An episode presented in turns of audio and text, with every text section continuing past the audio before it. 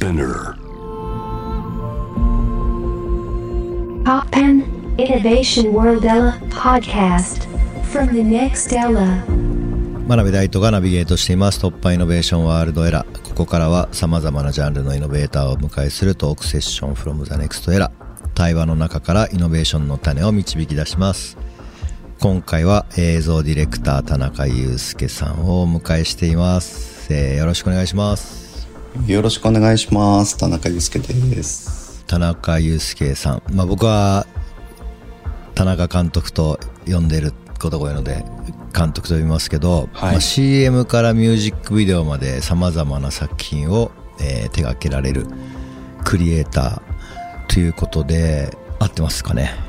合ってます。合ってますね。合ってますね。はいありがとうございます。まあ、グラフィックのデザインとかもやってますよねなんか洋服とかあ、そうなんですよね。そうなんですよ。だからちょっとなんか細々幅は広いんですけど、まあ自分的にはまあ映像をの演出をする人って感じますね。はい。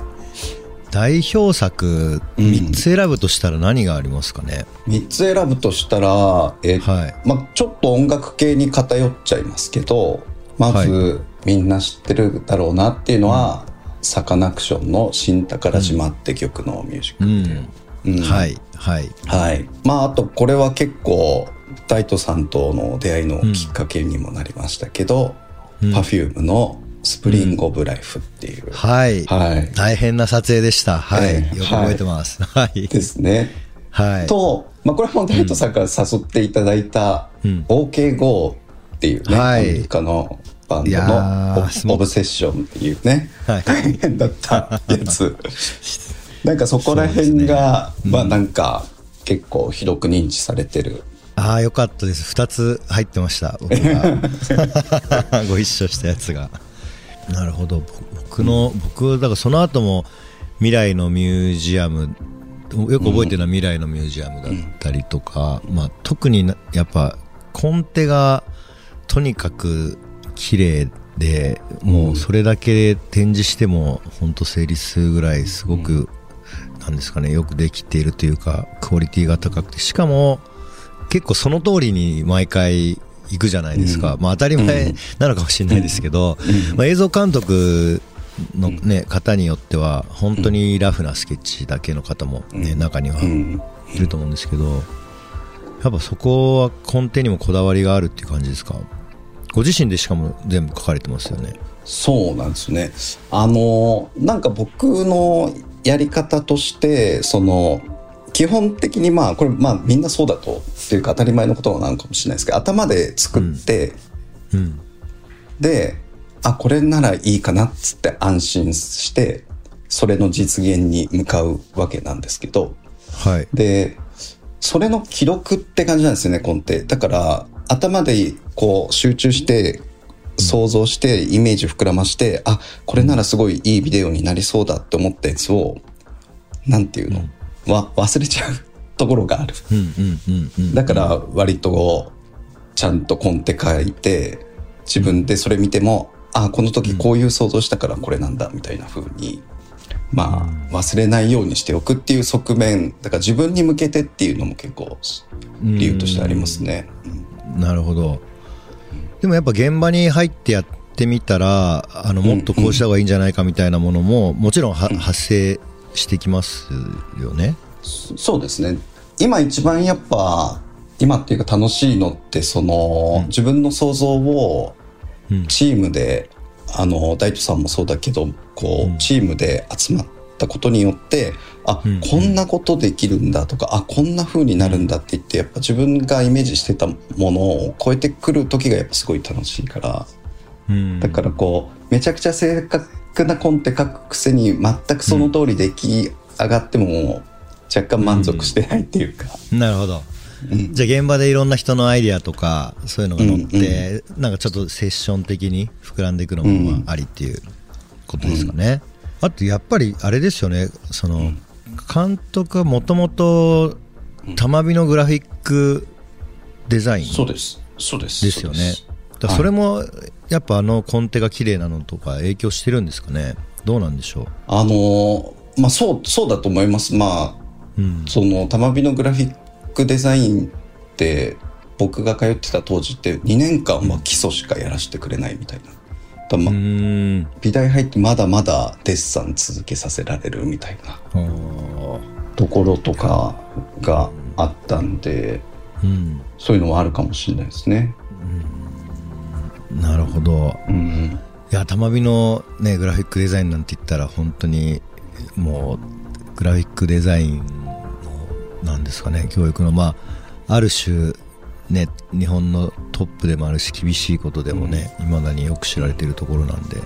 でもそこからなんで映像の世界に行ったんですか？一応玉美のグラフィックデザインって映像のコースもあるんですよね。アニメーションとか、あとまあうん広告映像っていうなんか、はい。ただなんか一番大きかったのって当時あのアドビのアフターエフェクツがうん。結構良くなって、うん。モーショングラフィックス勃興期というかうん。その自分で作ったグラフィック静止画をうん。あこんな簡単に動くんだみたいな感じでうーん。動かしていくのが楽しくてそういうはい。モーショングラフィックス的なものを始めたのが結構きっかけですね映像に。もう25年前とかそれ以上前とかですかねその。もうそうです、ね。そうです。そうですよね。そんな感じですよ。で卒業して映像系の会社にそうですね。最初一から入ったっての映感じですか？像制作会社に入ったはい、っていう感じですね。うん、でいきなり監督にはなれないですよね。そうそう慣れないですし、うん。まあその仕事ないんでうん。だから知り合いづてとか友人づてではい。なんか作らせてくれみたいな感じになるんですけど、はいなんかその代表作でもミュージックビデオを上げて今実際は広告の映像の方が多く作ってるんですけど、うんうん。なんか思い出深いのはそうなってくる一因でもあるんですけどやっぱ最初ってそのそういう友人づてで仕事をつかみに行く時って、まあそんな大きな仕事とかやっぱ無理ですし、うんうんうん。何者かも分かんない僕はいにみたいなところあるから、でその時にやっぱ一番なんていうんですかね手に入れやすかったのがミュージックビデオうん。みたいなところはうん。あったと思うんですよね。なるほど。え最初のミュージックビデオってどれですか、一番最初にやったのは「ソールドアウト」っていうラップのはい。グルイルイループがカ。のはい。イルカって曲なんですけど、ああれが一番最初なんですね。そうそうそうそうそう、えー。あれとかはもう写真をアフターで動かしてっていうだから結構学生の時にやってたことをそのままやってるような感じで作ったビデオですうね、ん20代の半ばぐらいっていう。半ばくらいっていう感じ、ですね、そうですよね。今でもやっぱりすまあ僕もなんかやっぱ音楽系のところから結構入って、まあ、広告はやっぱその辺の仕事で評判を得て話題になってやるようになりましたけどやっぱり今とかでもそうなんですかね？今の僕と監督は同世代だからなんかああそ,、そういうプロセスをふ踏んでいくよなっていうのはすごいわかる、うんわかる感じがするんですけど。最近もまあそれはもちろんあると思うんですけどちょっと難しくなってるのかなと思っててそのうん。音楽だけで目立つっていうのが僕らが若い頃より思いっきり多様化しちゃってるからそのうん。なんていうのミュージックビデオが今年はこれが一番バズったよねとかこれ一番すごかったよねみたいなのがうんうん。上げづらいというかなんていうの？いいのはいっぱいあるんだけどはい。好きな人がすごい分散しててだからなんか逆にちょっとメディアが多様化しまくったからか目立ちにくいみたいなとこも少しある感じはしなくもないですね。いや、そうですよね。だ多分その情報の伝達していくスピードももう昔とはね、全然違うから、まあ一本のミュージックビデオ出て、みんなが見てすごい盛り上がるまでに、まあ数週間とかね、本当かかってたりしたと思うんですけど、今とか、もうそれこそ TikTok の短いビデオとかはもう毎日のようにね、いくつも出てるし、同じ。ビデオが長期にわたってみんなが話題にしてその年のなんか代表作みたいになるってなんか確かに難しい時代ですよね。ちょっとね、そう、あまりにも回転速度が速すぎちゃってね。うんなんか僕らの頃ってその、ボーリング場でスペシャとか MTV が流れてて、なんかよく見るな、このミュージックビデオ、みたいな。はいはい。なんかそういうのすらもうあんまないと思うから、や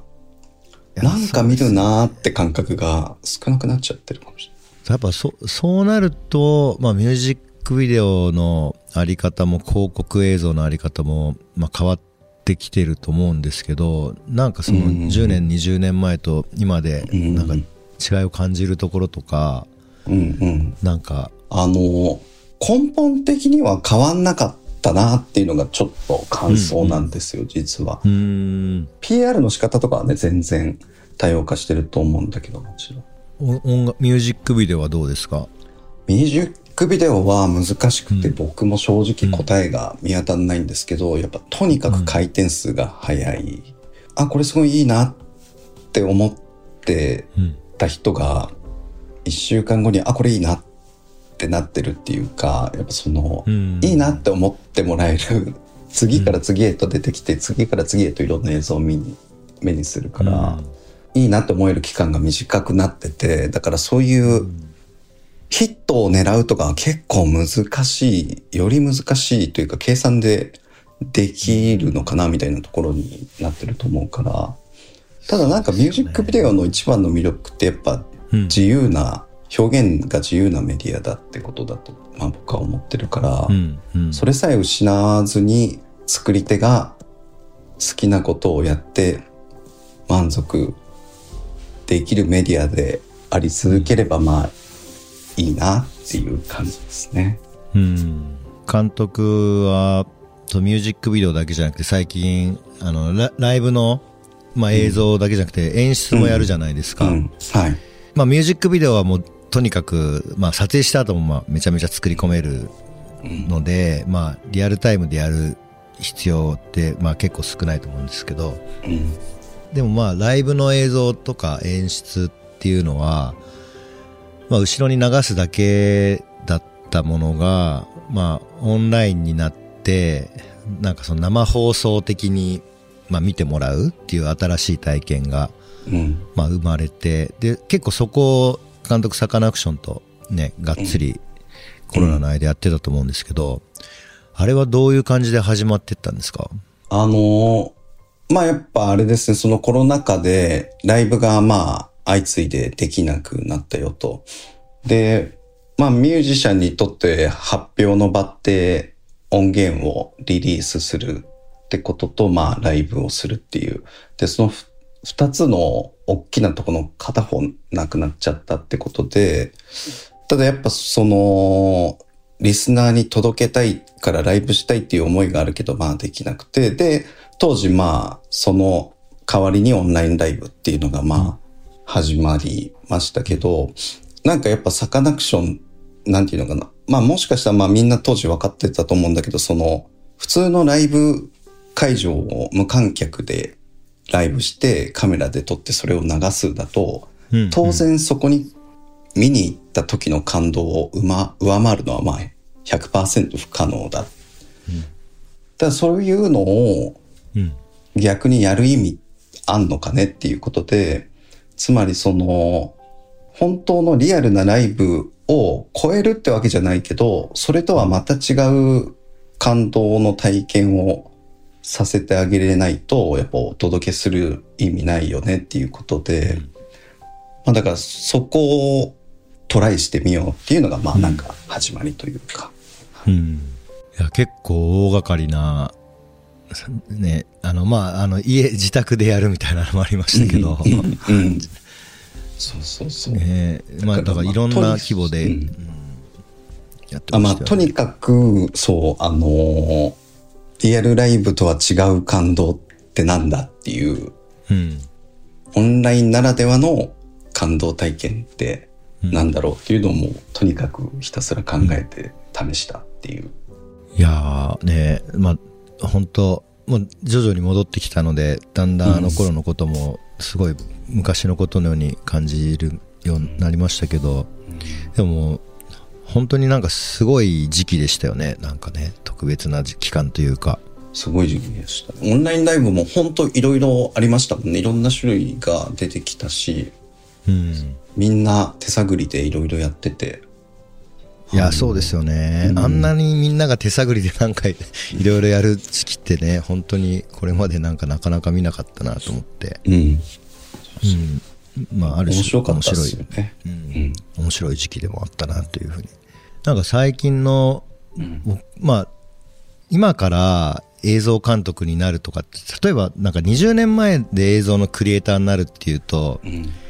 まあ結構選択肢も限られてて、まあ映像監督になるっていうのは、まあ結構王道だったような気もするんですけど、うん。まあ今って本当になんか映像を扱うっていうのでもいろんな職業もあるじゃないですか。うん。で、そ、で、そんな中、それでも映像監督になりたいとか、まあミュージックビデオを作りたいっていう人って、まあ相当好きなひ人、こういう表現が。なんか最近注目してる流れとか、若い監督とか、なんかいますか？あの、なんかちょっとその質問と、うん。まあ正直ずれちゃうかもしれないんですけど、はいはい、全然いいですよも。う AI ですよ。ああ、AI、AI やばいですよね。悪い意味でも、もう嫌になっちゃうっていうか、まあこっちとしては結構嫌になっちゃう側面の方が大きいけど、やっぱり今の脅威は、というか注目すべきはやっぱ AI ですよね。うーん。ね、忘年会でね、ちょっとそういう話して、うんまあその場で AI になんかシナリオ書かせたりとかっていうのね、なんか。やってましたけあど。大斗さんたちが一緒に忘年会やってたミッドジャーニーとかね、はいはい。ちょっともうびっくりしちゃいますもんね。うん。いや、もう、まあみんな共存するとか、その人と AI が、まあ一緒になんかものを作るみたいなことを、まあ言うので、絶対そういう風になっていくとは思うんですけど、なんか僕の感覚で言うとやっぱそのププラグインみたいな感じとはまた違うと思うんですよね。うんうん。とか、まあちょっと前の AI でお役立ちツールっていうと、まあロトスコやってくれるみたいな、あの、うんその、マスク抜きシルエットを、あの人間が今まで手でやってたやつを、まあ AI がやってくれるみたいなので、便利なので使ってる方も多いと思うんですけど、なんかこれからはなんかその結構クリエイティブな作業もできるようになってくると、なんか多分それをツールをうまく使う人がセンスっていうものとかがなくてもいろいろ作れるようになっていく時代が来るので、とかなんかいろいろ考えることありますね、僕も。うん、いやそうなんですよね。その絵はもうできちゃうというか見た目のものはもう言葉打ち込んだら作ってもらえちゃうみたいなうん。時に、僕としてはまあじゃあそれがやっぱ根本的にはその自己表現欲求みたいなものがあってやっぱこういう仕事をしてるところが、うん。まあ、根本的にはあるから、まあ、うん。それじゃあ満たされないわけで、やっぱまあ、まだ現状 AI に勝てるところはやっぱアイデアというか、その、うん。正しくないアイデアというかね、意外と。正しくないアイデアが人を動かすというか、なんでこんなことしたのみたいなこととかが、うんうん。からね、そういうことだ、そう、こうだよなくらいしか今のところないんですかね。いやだから絵コンテとかもなんかテキスト入れたらもうパッと出てきてカメラの指定とかスタジオのサイズとかねそういうのまでまあうん出てくるとかって多分ツールとしてはまあ出てくると思うんですけどうん。ただまあそれで作るものとだ今までやってたことがあるから、まあ、た例えば田中監督に頼もうとかっていうのはあると思うんですけどなんかこれからものを作る人たちがどういう道で行くかっていうのは結構なんかもうとにかく AI 極めるっていう方向性もまああるかなと思うので、うんうんうん。あそうですよね。でまあ案外まあツールの一つになるんだったら、まあそれはそれでもいいしうん。だからその AI を使いこなしながらどういう個自分の個性が出せるのかっていうのがなんかね、うん。考えどころなんですかね。そうですよね。ね、本当いくらでも作れる中で、まあ、絵とか特にそうですけど、まあ、自分が好きっていうのを、まあ、選んでいくと、まあ、その人の、なんですかね、色とか個性みたいのが、まあ、出ていくようになるとは思うんですけど、まあ、でも本当そうなると選ぶだけっていう感じ。まだ DJ とかに近い感覚なんですよね。なんかもしかすると。まあそうかもですね。そうかもですね。うん。でもそれはそれでいや DJ 出てきた時とかもその曲選んで流してるだけじゃんみたいな話ってまあ本当にあったと思うんですよ、まあぼ僕なんかあの DJ やってる時に父親に結構そういうこと言われたりしてたので めちゃめちゃミュージシャンの人たちのそういう辛辣なコメントとかあの浴びてたんでわかるんですけど、まあ、最初はそういうなんですかねある種の拒絶反応みたいなのもきっとあるでしょうねなんかね、そうですよねそうですよね。AI もうけど、もうけどもうこれはもうと止め止まるもんでもないからね。そうですね。もう、うん。今回すごい加速するだろうなっていうのは、まあ、お金も集まってるし人も集まってるっていうところがやっぱ大きいかなとは思うんですけど。なんかでもこういうのがあったらあの使いたいとかってなんかあります？こういう AI があったら超便利、例えばうん僕の仕事で言うとやっぱはい。ある程度オリジナルでやりたいわけですよ。でまあはい。実写撮るならちゃんとカメラ回して、はい。ちゃんと本物の人間でお芝居してもらってやりたいと。うん。ただ予算の関係上どうしても撮れなかったカットとか、うんうんうんうん。後であのあこういうの撮っとけばよかったみたいな はい。編集で気づいた時に、それを埋めるくらいのクオリティの絵をうん。パッと生成してくれるんだったらもう超使う。あーでもそそれをなんかお題として考えやすいかもしれないですね。まあ出演者も決まってて。まあい一番まあそうですね。いろんなレイヤーというか手法というかあると思うんですけど例えばい一番、まあ、コストもそれなりにかかるけどすぐできそうだなっていうのは、まあ、主役はもう一回アサインできないけどそうタレントさんはとかミュージシャンとかアサインできないけど、うん。そのまあ、背格好とか似てる人とか、うん。まあ、あと、うんうんうん。今だと衣装も結構いい感じに変えられるようになってきたのでうんうん。その場所には行くけど演奏したり歌ってる人は違う人でで、まあ、いわゆるそうディープフェイクみたいなことだったりとかなんかそういうのに差し替えるとかっていうのは、まあ、あるでしょうし、まあ、その先に表情とか人間の顔を生成するとかっていうのが多分一番難しいと思うので、うん。やっぱ作り笑いとね本当の笑いを区別できるぐらい人間ってやっぱ顔の表情に対してはすごくシビアなのでなんかそれ以外のものだったら意外とね背景とかものとかだったらいけるんですかね。なんかでもそういう、ね。うんいや面白いですよね。過去のミュージックビデオの続きの話を勝手に作ってみるとか。とかねとか。か。そうそうそう。いろいろ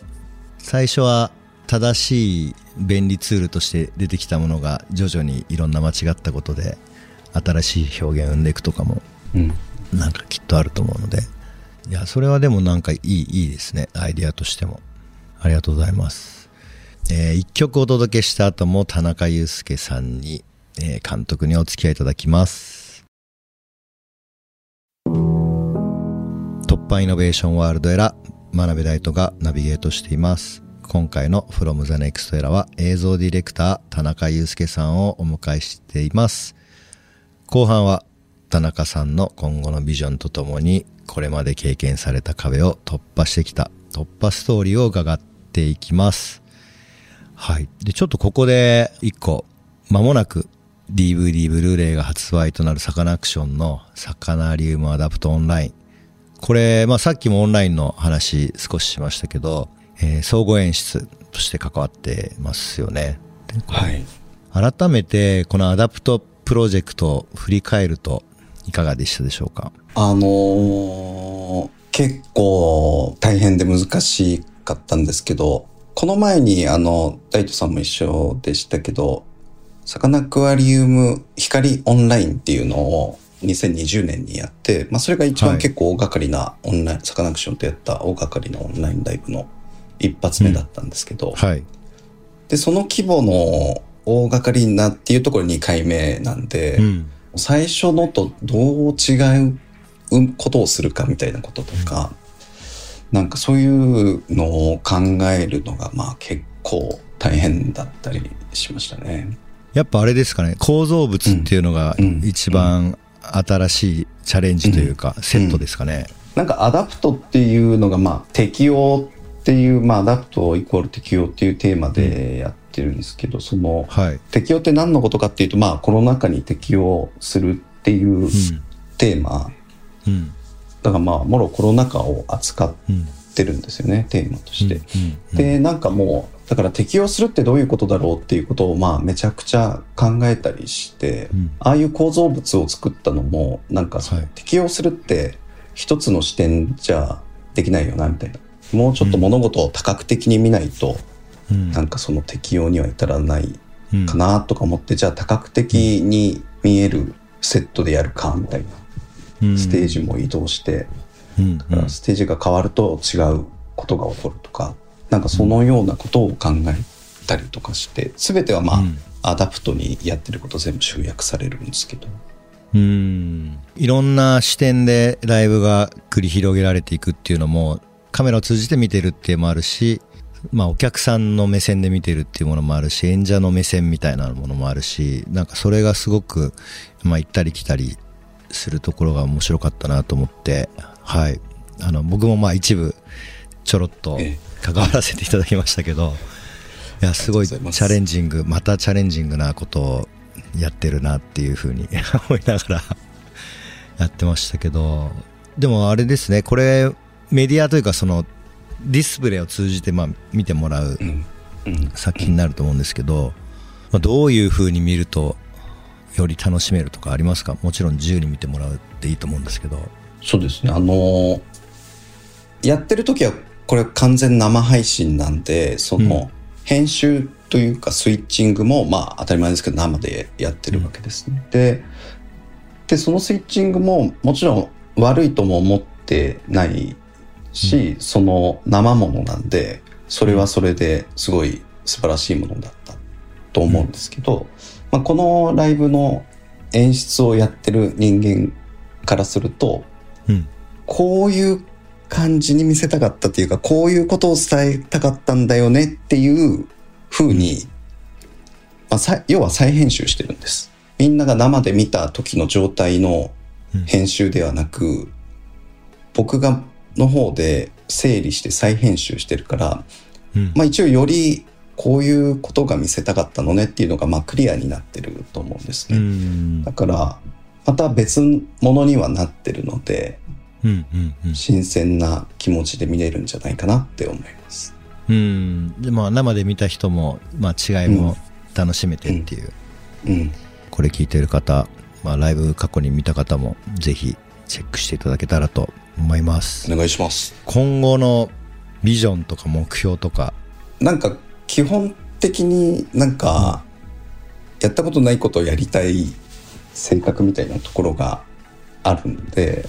はい。まあ今具体的に新しいことはこれだってこれをやろうってまだ決,、ま、決めてるわけじゃないんですけど、うん。なんかやっぱまた違うメディアにとかやったことないことをまあとにかくやりたいなみたいな。まあオンラインライブもとかライブの演出とかもまあ全然やったことなくてやったことなんですけど、うん。やっぱそういうのやってる時って普通に映像を作るだとやっぱもう20年やってるとある程度のノウハウもあるし、なんかトラブルのアラートも勝手に自分の中でなるし、だけど、やったことないことだともう、そういうの全然聞かないからもう、ハラハラしてやっぱ、楽しいですね。スリルもあって。ねやったことないこと。やるっていうのが自分のモチベーションも上がるし、なんかぼ僕もなんか結構自分に飽きてくるところとかすごいあ、まあ、特にな何回か同じことやってるとちょっと、まあ、ダメだなと思うこっていう感覚とあとまあちょっとあなんかもう自分がやってることにすぐ飽きてきちゃうっていうとこもあって多分監督もやっぱすごい新しいことにねチャレンジししたいスタンスだからそういうところは近いのかなっていうふうに。まあそれがあるから多分一緒に激しいプロジェクトとか一緒にできるのかなっていうのもあるんですけど OK5 バリにも激しいやつとかねまたサカナクションのアダプトみたいなやつとかまたねちょっといろいろご一緒できたら嬉しいですはい。わかりましたじゃあ最後に、えーいろいろとお話を伺ってきましたけどさまざまな壁を突破してきた田中裕介さんが今活躍しているステージの扉を開いた突破ストーリーを教えてくださいはい。これもまあ20、20年くらい前の20代、僕が20代半ばの頃に、アポジーっていうバンドのミュージックビデオを、彼らがデビューの頃からちょっとやらせてもらってて、で、はい。それのゴーストソングって曲のミュージックビデオがあるんですけど、なんかそれ、さっき3つに入れなかったけど結構代表作っていう感覚ではあるんですけど、はい。まだ20代半ばで、まだまだ学生の頃にやってたテンションとか技術とか、まあ、そういう感覚でまあ映像を作っていたようなまあ状況で、で、なんていうのかな、あの、それが何何が印象深いかっていうと、その学生の頃ってまあ、個で作ってるわけですよね。その、うん。自分で考えて自分で、まあ撮影するんだったら自分で撮影して自分で編集してっていう、一個人で映像を作ってて、でまあそれはそれで全然楽しいんですけど、うん。それから卒業して社会に出るとディレクターっていう立場になってチームをまとめるっていう立場になって、まあ、チームを作って映像を作るっていうことになるんですけど、この「ゴーストソング」のミュージックビデオがすごい印象深いのは今までってこう自分の頭の中の想像を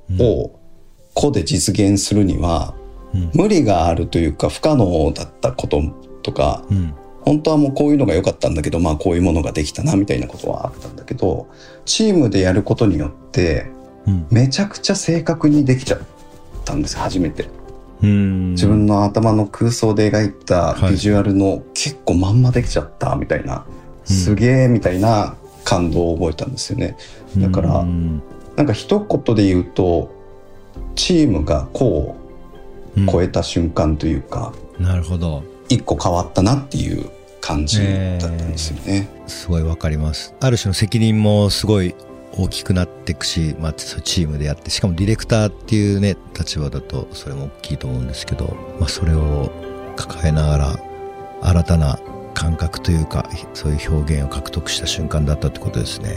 なるほど。その時監督を支えた勇気づけた一曲を教えてください。っていうともうこれなんですけど、はいとはいえまあすごい大変だったんですよ。もううん何鉄もしてね、結構大変だったんだけど、ただ、はいあの、ミュージックビデオってまあ映像だけ作ってるわけじゃなくて、やっぱ音楽とのコラボレーションで、はいこのアポジーのゴーストソングって曲自体もすごい好きな曲だったから、うんうんやっぱめげずに頑張れたみたいなところは当時、その時瞬間はあったなと思うので、うんもうこの曲ですね。アポジーのゴーストソング。ありがとうございます。はい。じゃあ「FromTheNextEra」映像ディレクター田中裕介さんをお迎えしました。ありがとうございました。ありがとうございました、